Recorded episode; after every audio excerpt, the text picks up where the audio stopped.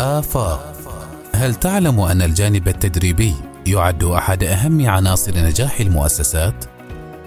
هل ترغب في تحسين أداء فريق العمل في مؤسستك وزيادة إنتاجيتهم؟ إذا كان الجواب نعم، فعليك أن تتابع برنامج آفاق الذي يسلط الضوء على أهمية الجانب التدريبي في المؤسسات الحديثة والاستفادة من مجالات التدريب والتنمية البشرية المختلفة لتقديم أفضل الاستراتيجيات والأدوات لتطوير مهارات فريق العمل في مؤسستك. آفاق مع برنامج آفاق ستتعرف على أحدث الاتجاهات والممارسات في مجالات التدريب المختلفة بما في ذلك التدريب على المهارات القيادية والتفكير الإبداعي والحلول الابتكارية والعديد من المجالات الأخرى التي تعزز أداء الفريق وتساعد على تحقيق الأهداف المؤسسية. آفاق انضم إلى برنامج آفاق على إذاعة الصمود واكتشف كيف يمكن أن يكون التدريب والتنمية البشرية عاملين حاسمين في تحقيق النجاح والتقدم لمؤسستك. آفاق نلتقي من خلال حلقاته الأسبوعية بالعقيد متقاعد عبد الوهاب بن عبد الكريم البلوشي وتحاوره المدني جواهر بنت محمد الحسنية ومن إخراج المدني أحمد بن محمد الشيدي بسم الله الرحمن الرحيم. السلام عليكم ورحمة الله وبركاته. نرحب بكم متابعين الكرام في حلقة جديدة متجددة من برنامج آفاق. هذا البرنامج الذي نسلط الضوء فيه على مواضيع شتى في التنمية البشرية وتطوير الذات وتحسين المهارات وأيضا تعزيز الثقة بالنفس. متابعينا نذكركم بداية أنه يمكنكم الاستماع إلى جميع حلقات برنامج آفاق عبر تطبيق البودكاست وال SoundCloud. متابعينا في عالم مليء بالتنافس والتأثير يعتبر فن الإقناع فن قديم جدا ترتبط جذوره ببدايات الحضارة البشرية إنه فن عزيزي المستمع يجمع بين الإبداع والتأثير والذكاء لإقناع الآخرين وتحويل الآراء إنه فن تتجلى فيه قوة الكلمات وهو ليس مجرد سلاح لكبح العقول أو ثني الأفكار بل هو فن تأثير يختصر بين سحر الإلقاء وقوة الحجج.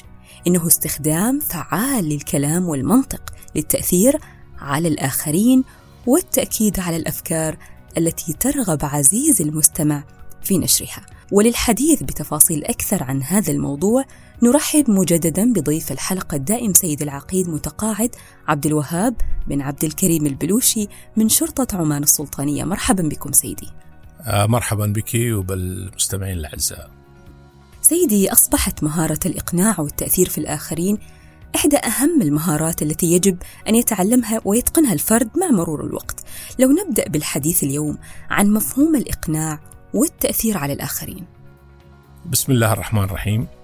مثل ما تفضلتي مهارة الإقناع وفن الإقناع من المهارات الأساسية للنجاح في الحياة.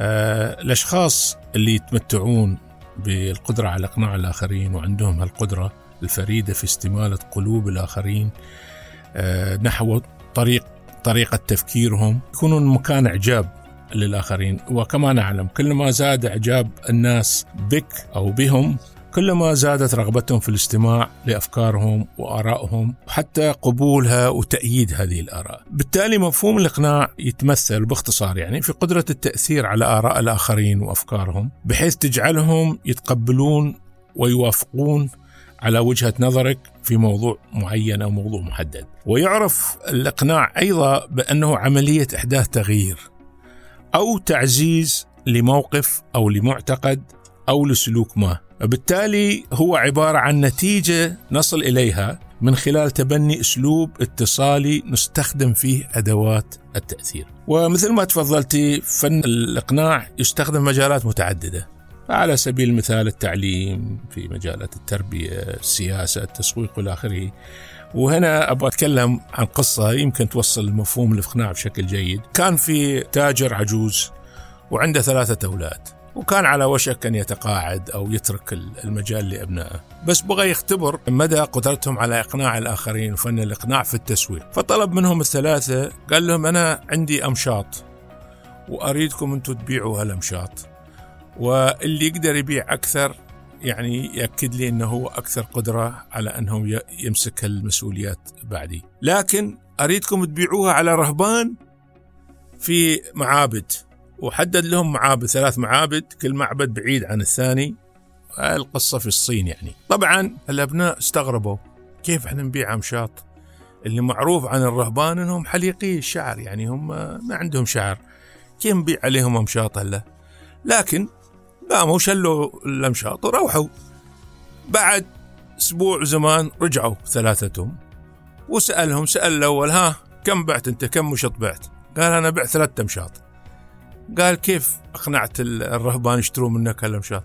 قال لهم ترى أنا قلت لهم هذه الامشاط تفيد في أشياء كثيرة منها مثلا ممكن تحكوا ظهركم أو إذا في لسعة من مثلا من حشرة ولا شيء ترى المشط يساعد خاصة المناطق اللي ما توصلها. قال زين. أنت الثاني. قال أنا أنا بعت عشرة. كيف بعت عشرة؟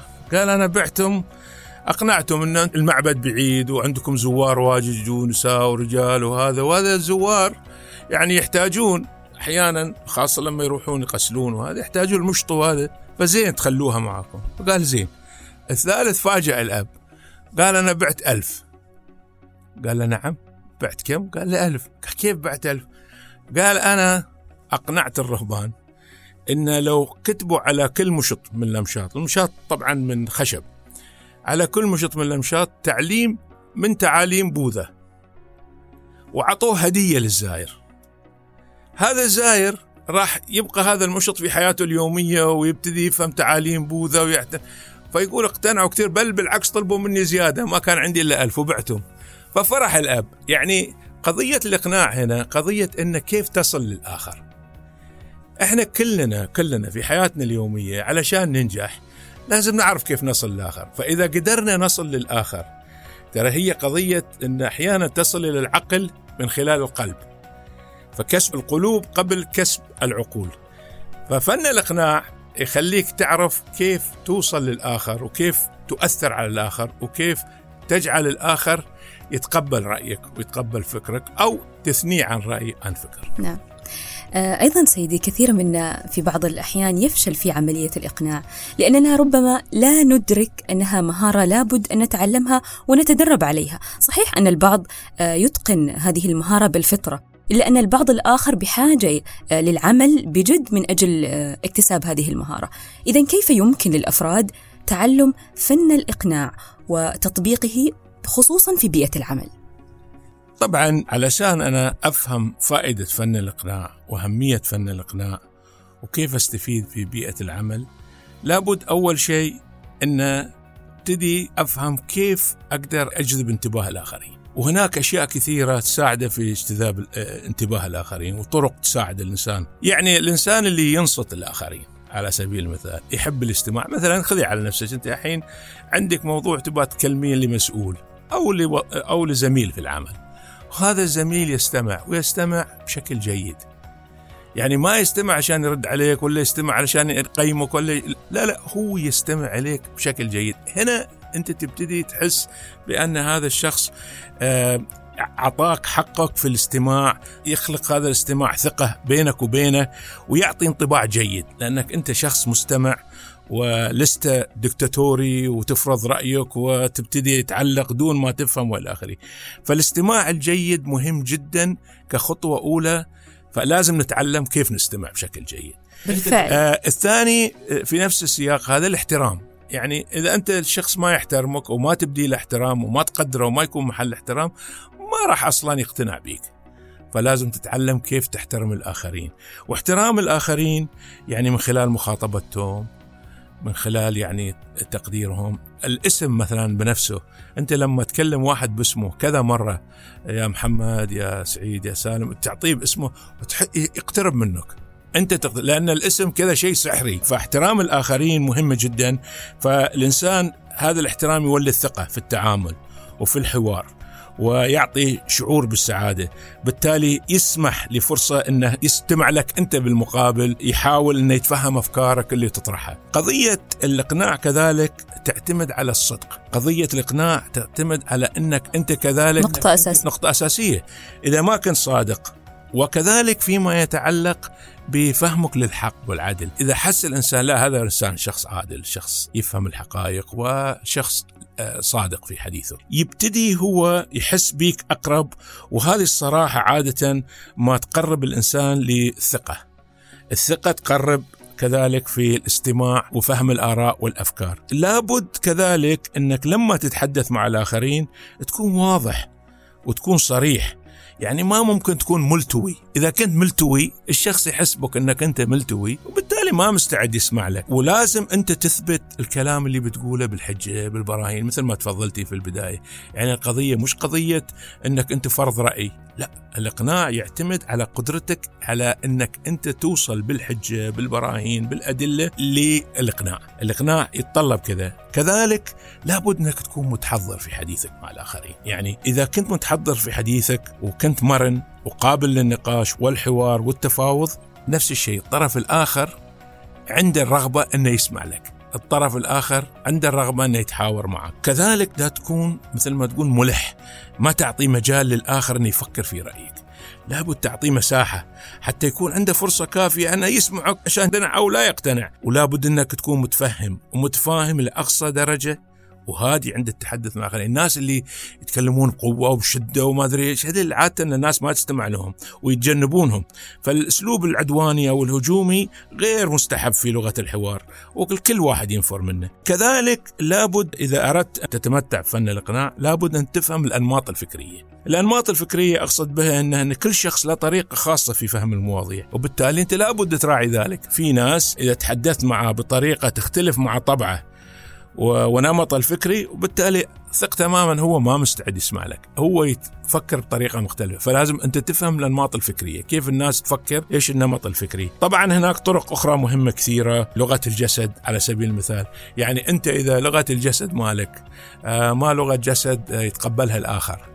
من حيث الارتياح من, من حيث الابتسام من حيث الشعور. ربما عكس أحيانا عكس الحديث وعكس الحوار. بالضبط. إذا كانت عكس ذلك طبعا ما تخلق ثقة. حتى النبرة يعني نبرة الصوت لما نتكلم في اللغة نتكلم من نبرة الصوت. لما تكون النبرة نبرة آه ودية فيها شيء من المراعاة والمودة وإلى آخره يستطيب له الآخر. وش اسمه؟ وبالتالي فن الإقناع علشان نتعلمه لازم تفهم مجموعة من هذه الأشياء اللي تخلق الجو الإيجابي اللي تخلق التواصل الإيجابي. هذا باختصار شديد يعني فيما يتعلق كيف ممكن نحن نتعلم فن الإقناع. لو نتحدث سيدي عن القائد القادر على الإقناع القائد القادر على استخدام هذه المهارة ويكون قوة دافعة للآخرين لإحداث التغيير الجيد ما هي أبرز الخصائص التي يمكن أن يمتلكها؟ والله القائد لابد أن يكون قدوة حتى يأثر على الآخرين. القائد القدوة دائما. يعني شوفي في علم النفس يعرفون القيادة قدرة على التأثير على الآخرين وتوجيههم. يعني هي إحدى التعريفات للقائد الجيد. أنت عندك أهداف محددة أهداف معينة وتبغى الآخرين يحققونها ويمشوا فيها. إذا ما كنت قادر على التأثير عليهم ما ممكن هم تبعوك. وما ممكن يعملون في الاتجاه اللي انت تريدهم يعملون فيه. مهارة الإقناع تتطلب مهارات اتصال جيدة مهارات اتصال فاعلة القدرة على التعبير قدرة على التخاطب فصاحة اللسان عدة أشياء. يعني القائد لازم يتمتع بهالمهارات بشكل جيد حتى يستطيع أن يصل للآخرين بالإضافة لابد أن القائد يتحلى بصفة الصدق لأن ذكرنا من قبل شوي. يعني أنا كفريق عمل لما أتكلم معاه والفريق العمل يعرف أن أنا لا أعمل ما أقول. أو أنا أقول شيء وأعمل غيره، الفريق العمل ما راح بأي شكل من الأشكال راح يستمع للقائد، فالفريق العمل دائما يستمع ويتحفز من القائد المعروف عنه بالصدق ومعروف عنه بالثقة. قائد لابد يتحلى بالثقة بالنفس لأن هي اللي تنعكس على فريقه يعني. طبعا كذلك هناك لابد تكون في جرأة في اتخاذ القرار وإشراك الآخرين في اتخاذ القرار. هذا القائد اللي هو يكسب حب الآخرين. وبعدين هالقرارات لابد تكون مفهومة. لابد تكون مقبولة من أصلا الناس اللي هو يعملون تحت أمرته يعني. وعلى أساس هم يقدرون آه، فأرجع وأقول إذا كان القائد نموذج جيد نموذج ممكن الآخرين يرغبون ويودون أن يحذوا حذوة لما يكونوا معاه ثقي تماما الإقناع يكون سهل للقائد. نعم. إذا ننتقل الآن سيدي إلى فقرة مشاركة الجمهور ولكن بعد هذا الفاصل متابعينا ابقوا معنا. آفاق. مع برنامج آفاق. ستتعرف على أحدث الاتجاهات والممارسات في مجالات التدريب المختلفة بما في ذلك التدريب على المهارات القيادية والتفكير الإبداعي والحلول الابتكارية والعديد من المجالات الأخرى التي تعزز أداء الفريق وتساعد على تحقيق الأهداف المؤسسية. آفاق. نجدد الترحيب بكم متابعينا ومستمعينا في حلقة اليوم والتي خصصناها للحديث عن موضوع فن الإقناع والتأثير ولدينا مشاركة أولى من محمد الضباري.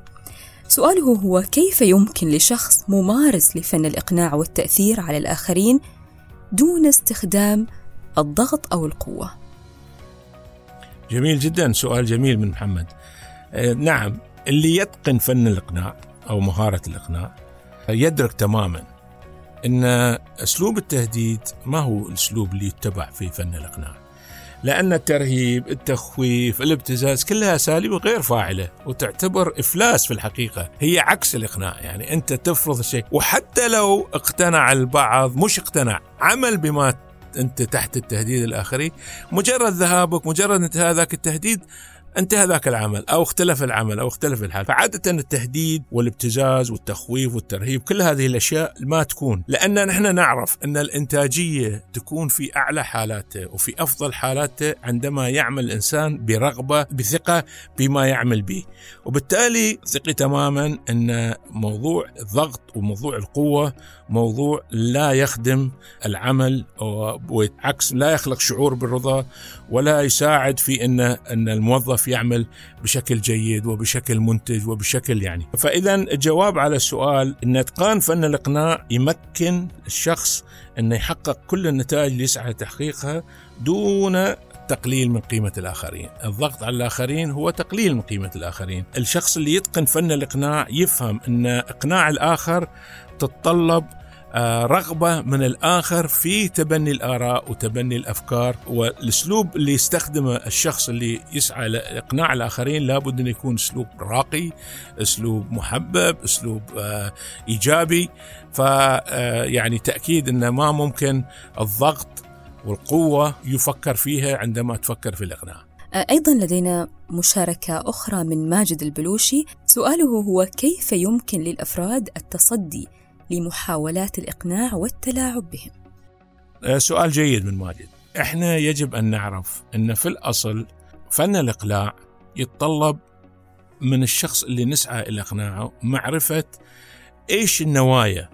يعني الآن عندما نعرف إيش نية الشخص اللي يسعى في إقناعنا بالشيء. طبعا يعني اولا بادي ذي بد لازم نقيم الرأي نقيم الفكرة الأفكار اللي يعرضها الشخص اللي يريد يقنعنا ونفكر في مدى منطقية هذه الأفكار مدى منطقية هذه الآراء مدى صحتها. الأمر طبيعي أن أولا نتأكد من صحة المعلومات أو الأدلة اللي يستخدمها إلى مدى لأن الآن اليوم كل واحد يقول لك أثبتت الدراسات وما أعرف وإيش ويتخلق في هذه والحقيقة أي دراسات متى أجرت الدراسات من أجرى هذه الدراسات؟ إيه أي مفروض تتأكد منها قبل ما أسمع. فأول مستويات الإقناعات تكون على مستوى العقل والمنطق يعني الشيء اللي لا يقبل العقل الشيء اللي لا يقبل المنطق ما ممكن تقتنع فلذلك لابد أن نقيم الحجج المستخدمة في الإقناع في أسلوب الإقناع ونتأكد من منطقيتها ونتأكد من الأدلة المستخدمة.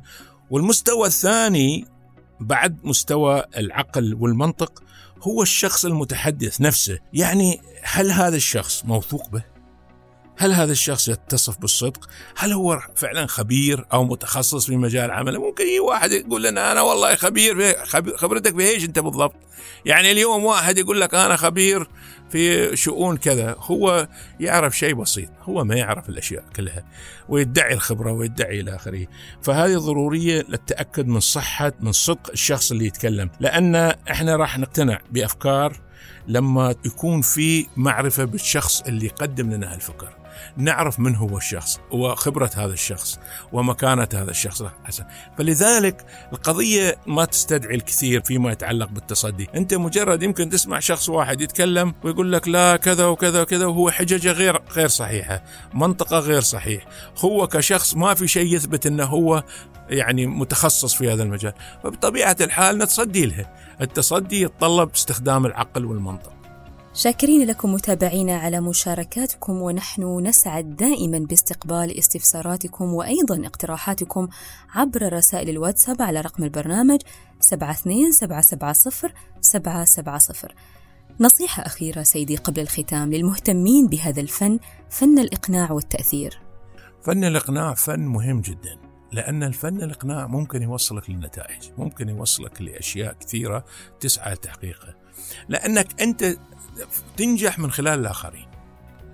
طيب إذا أنا قادر أوصل للآخرين أعرف دوائر التأثير عندهم. أعرف كيف أتواصل معهم. راح أنجح. أنا بخبرك قصة في آه، حصلت وهذه في كتاب آه، كتبه ديل كارنيجي كيف تأثر على الآخرين والآخرين. ديل كارنيجي كان في في فترة ما يدرس المهندسين المدنيين في إحدى المواد فن الخطابة. بعد فترة راح يزورهم بعد سنوات راح يزور هذول الطلبة اللي تخرجوا واللي التحقوا بمؤسسات كبيرة ومرموقة. كان عنده هو منطق أن الطلبة اللي كانوا جيدين ممتازين اللي حققوا أعلى معدلات تراكمية في الاختبارات في التخرج هم يفترض يكونون يعني ماخذين مراكز مرموقة أو يكونوا مسؤولين. لكن اكتشف العكس ما اكتشف إن هذول اللي جانوا معدل أربعة مثلا هي أعلى معدل أو 3.8 أو 9 أو غيره شاف في معدلات مال 2.5 2.7 صاروا مسؤولين. في حين هذول اللي كان عندهم معدلات عالية ما وصلوا درجة المسؤولية. فراح يبحث كيف الافتراض هو أن الطالب اللي حصل أعلى معدل وأفضل نتيجة إلى آخره تلقائيا في مكان العمل إذا تساوت كل الأشياء أنه يكون هو أكثر فرصه في الترقي، تكون حظوظه أفضل في أن يصل إلى مسؤولية أكبر. اكتشف لا الحقيقة هي ما كذا لأن من بعد التخرج المؤسسة ما تنظر للمعدل، المؤسسة أخذته على أساس إنه خريج، صحيح معدله جيد وقبلوا به إلى اخره، لكن الان في العمل لما ينظرون في الترقي ينظرون في الشخص اللي يقدر يقنع الشخص اللي قادر يوصل للآخرين. الشخص اللي فكره منظم الشخص اللي يقدر يحسس المسؤول بأنه هو على مستوى من المسؤولية وأنه هو جدير بالمسؤولية والآخرين فهنا جاء عد كتاب هذا كتاب كيف تأثر على الآخرين. من ضمنها قدرة الشخص على التأثير على الآخرين. ففن الإقناع فن مهم جدا فن مفيد. أنت أحيانا حتى تقنع ابنك يعني في الدراسة أو الأم تقنع بنتها في النوم مثلا. تقول لها في فن الإقناع تقول لها بدل ما تقول لها أنت متى بتنام؟ أو نام الساعة مثلا ساعة تسعة أو عشرة هي تجي تقول له مثلا إيش رأيك؟ تشاركه يعني تقول له إيش رأيك تنام ثمانية ولا تسعة؟ هو أكيد بيقول تسعة ما بي يعني خلاص ما اعطته مساحة ما يقول 12 يقول تسعة. هو بالنسبة له إنجاز إنه حقق إنجاز لأنه كسب أحسن وقت يعني تسعة. في الحقيقة هي كانت تريد إنه ينام تسعة بس قالت له تبغى ثمانية ولا تبغى تسعة؟ هو قال تسعة الآن الرضا صار. ففن الإقناع مهم. فن إحنا كأشخاص كأولياء أمور كموظفين كمسؤولين فن الإقناع فن حقيقه يخلينا نستطيع أن نعمل مع الآخرين بشكل أفضل نحقق نتائج أفضل وتحقق لنا كل أهدافنا إن شاء الله. ونسأل الله التوفيق للجميع. آمين. بالتأكيد فعلا فن الإقناع هو قصة نجاح وتأثير عن كيفية تحويل الأفكار إلى حقيقة وتغيير العالم. ببساطة الكلمات. فعلا هو فن يستحق أن يطبق لأنه يؤثر لأنه يمثل جزء لا يتجزأ من حياتنا اليومية وفي طريقة أيضا تعاملنا مع الآخرين. إذا مستمعينا نأمل أن تكونوا قد استمتعتم واستفدتم من موضوع حلقة اليوم. ومن هذا المنبر نحثكم على استخدام القوة المؤثرة بحكمة ومسؤولية والعمل نحو بناء علاقات إيجابية ومثمرة مع الآخرين. سيد العقيد متقاعد عبد الوهاب بن عبد الكريم البلوشي من شرطة عمان السلطانية. شكرا لك لإثرائنا اليوم في هذه الحلقة والتي خصصناها للحديث عن فن الإقناع والتأثير. آه شكرا لك وأتمنى إن شاء الله يكون الموضوع ذا فائدة لكل المستمعين الكرام. بالتأكيد. إذا مستمعينا ها نحن قد وصلنا إلى نهاية حلقة اليوم. نذكركم أنه يمكنكم المشاركة في الحلقة القادمة والتي سوف نتطرق فيها لموضوع الانضباط الذاتي وكتابة أو تسجيل أسئلتكم واستفساراتكم. ونرحب أيضا بمقترحاتكم لمواضيع تهتمون بها وتتعلق بالتنمية البشرية وتطوير الذات وذلك عن طريق رسائل الواتساب على رقم البرنامج 72770 770 أو من خلال التعليق على حساباتنا على موقعي إكس والإنستغرام. يمكنكم أيضا مستمعينا الاستماع إلى جميع حلقات برنامج آفاق عبر تطبيق البودكاست وال SoundCloud موعدنا معكم يتجدد الخميس المقبل بإذن الله تعالى عبر أثير إذاعة الصمود لقوات السلطان المسلحة. هذه تحياتي جواهر بنت محمد الحوسنية وتحيات مخرج البرنامج مدني أحمد الشيدي شكرا على الاستماع ونتمنى لكم يوما مليئا بالإقناع الإيجابي والنجاحات. دمتم بحفظ الله. آفاق. هل تعلم أن الجانب التدريبي يعد أحد أهم عناصر نجاح المؤسسات؟ هل ترغب في تحسين أداء فريق العمل في مؤسستك وزيادة إنتاجيتهم؟ إذا كان الجواب نعم، فعليك أن تتابع برنامج آفاق. الذي يسلط الضوء على أهمية الجانب التدريبي في المؤسسات الحديثة والاستفادة من مجالات التدريب والتنمية البشرية المختلفة لتقديم أفضل الاستراتيجيات والأدوات لتطوير مهارات فريق العمل في مؤسستك. آفاق مع برنامج آفاق ستتعرف على أحدث الاتجاهات والممارسات في مجالات التدريب المختلفة بما في ذلك التدريب على المهارات القيادية والتفكير الإبداعي والحلول الابتكارية والعديد من المجالات الأخرى التي تعزز أداء الفريق وتساعد على تحقيق الأهداف المؤسسية.